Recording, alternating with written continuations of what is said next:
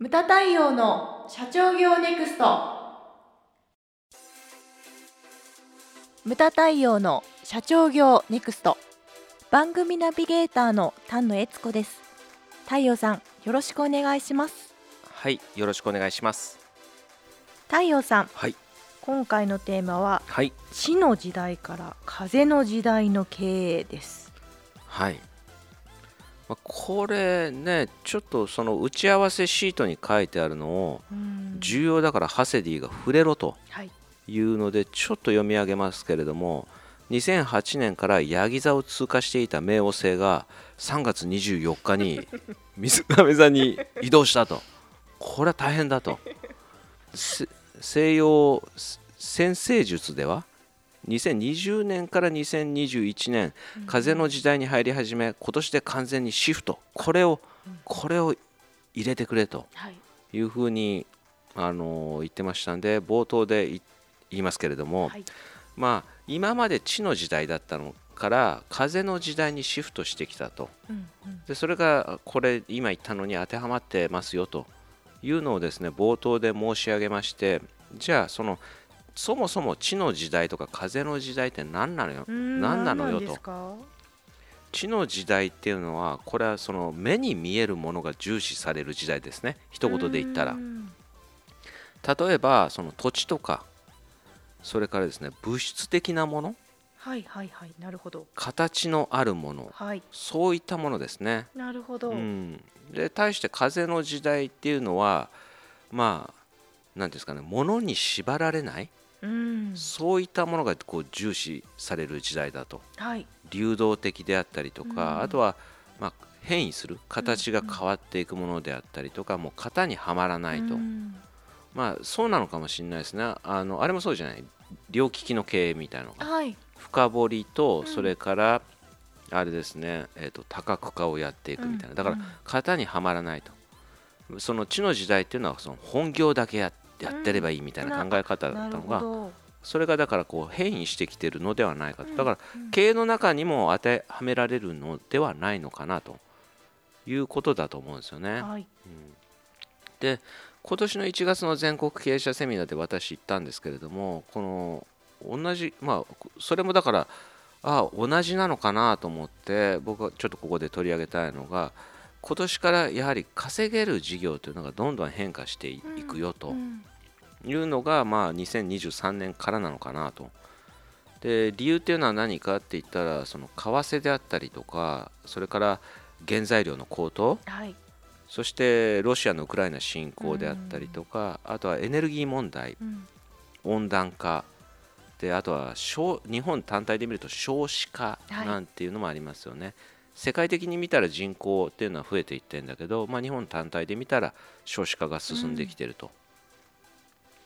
でその中でまあだからそういうのの影響で稼げる事業っていうのがこれから変わってくるなというのが僕の持論なんですよね。はいで例えばそのあの今でも変わらずウェブデザイナーとかプログラマーっていうのは引く手あまたなんですけれども、はいその全てがやはり電子化していってるんで,、うん。でその中でも安全対策の強化であったり、まあ、昨今ねよく聞くようになったのがホワイトハッカーなんていう言葉もね出てきたりですとか、はい。ハッカーっていうのがついに白黒で色分けされるようになったんだなみたいな。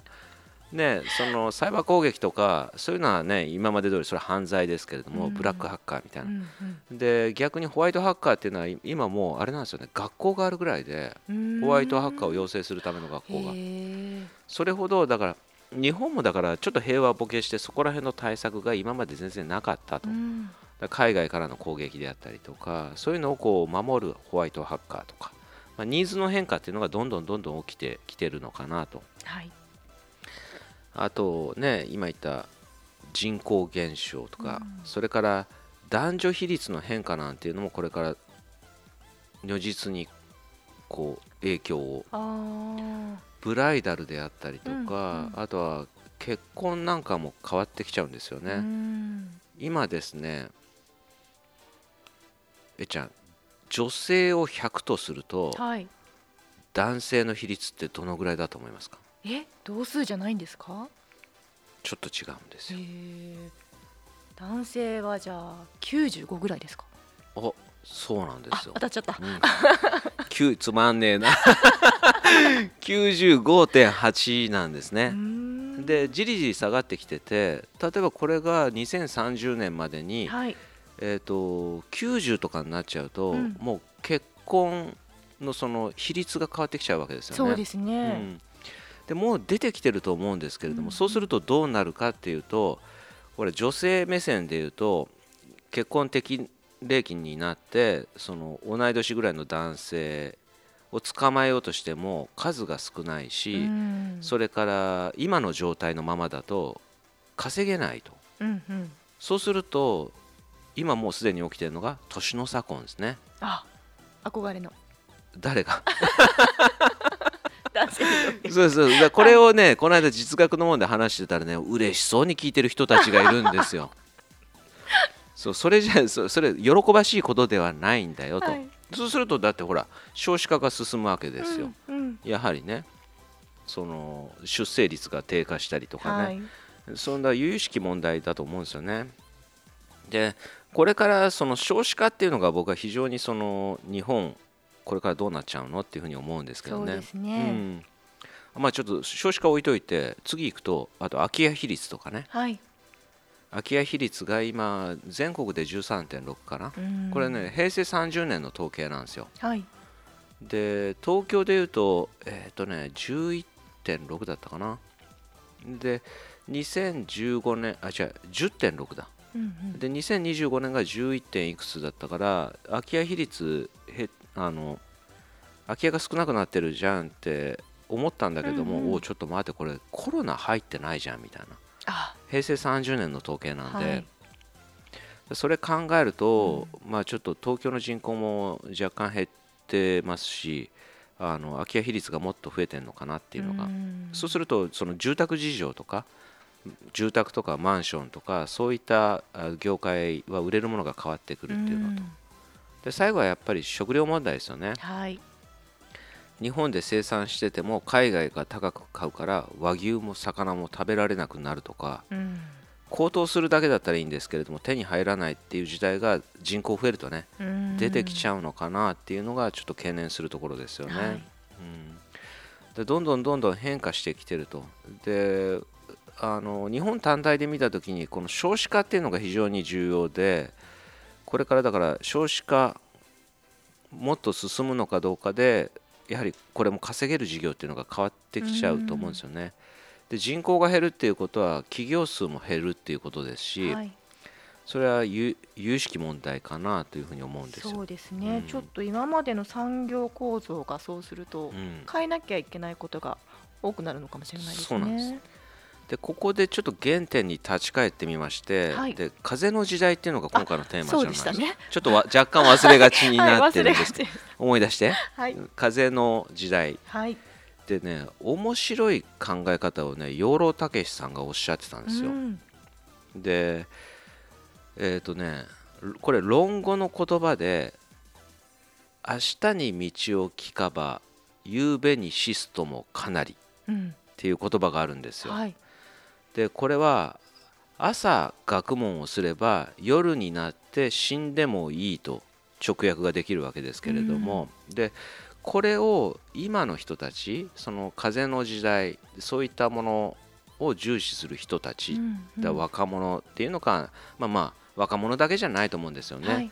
そういったものを重視する人たちから見たらあの何かって言ったら朝学問をしてもうん。夜になって死んじゃったらそれ意味ないよねとうん。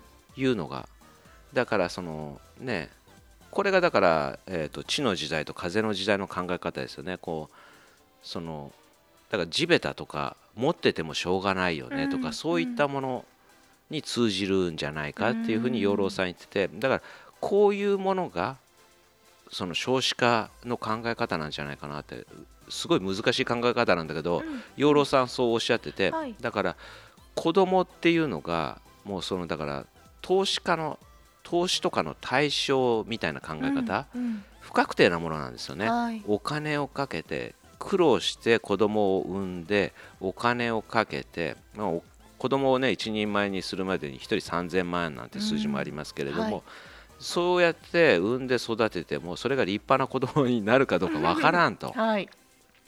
いうような考え方。あと面白いのが空き地っていう言葉うんを養老さんはなんかあまり好きではないっていうふうに書いてあったんですよあね。ーあの住宅とかそれは都市部で空いてる土地のことを空き地っていうんだけどあれは空いてないじゃないかと。うんうん。養老さん昆虫大好きだから、ほら。うんあそこには草木が生えてて、はい。昆虫だってなんだっているんだと。空いてるわけじゃないと、うん。でも、うん。現代人その風まあこれは地の時代の現代人なのかなのか。そこをだから投資対象としてねその土地をどうやって活用していくかという考え方なんですよね。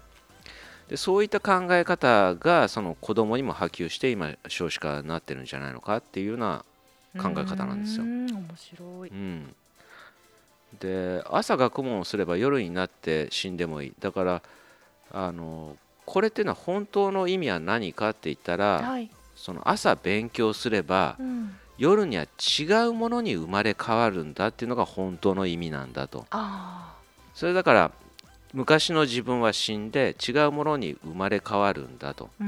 だからそれをね朝学んでも夜には死んじゃったら学ぶ意味がないんじゃんっていう捉えちゃう人うん。多分これが8割以上だと思うんですけれども、これっていうのはだからそのそういう考えを持ってる人っていうのは変わろうとしない人うん。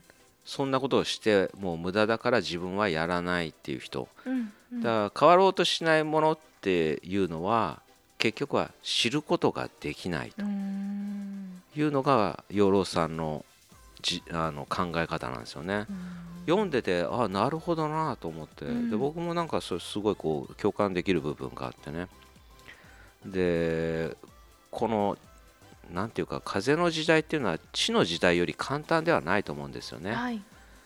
目に見えるもの。うん。だから昭和ってそうでしたよね。戦後っていうのはだから例えばマイホームとかマイカーとかうん。家電とか目に見える豊かさをこう買い揃えてってそれを満足してた時代だったけれども、ね、所有することが価値があるっていうことです、ね、それがだから風の時代になって難しいのが何に投資をしていけばいいのか分からなくなってるんですよね、はい。だからそういったそのなんていうかな本質っていうのをこう誤って見てしまうとこう大変な時代になってきたなっていうのが。簡単な時代ではないというふうに思うんですよね、うんうん。うんまあだからそうあの全てをこう本質で見ていかないと成功しない時代になってしまったというのが風の時代ではないのかなというふうに思うんですよね。深いですうね、ん、深いと思うんですよ。だからその自分の会社に置き換えてみたりとか、で今言ってるのは会社だけじゃないし事業だってそうだしその家族っていうのももう一回こう見直す時代になってきたのかなというのうん。がこの時代なのかなっていうふうに思いますね。はい。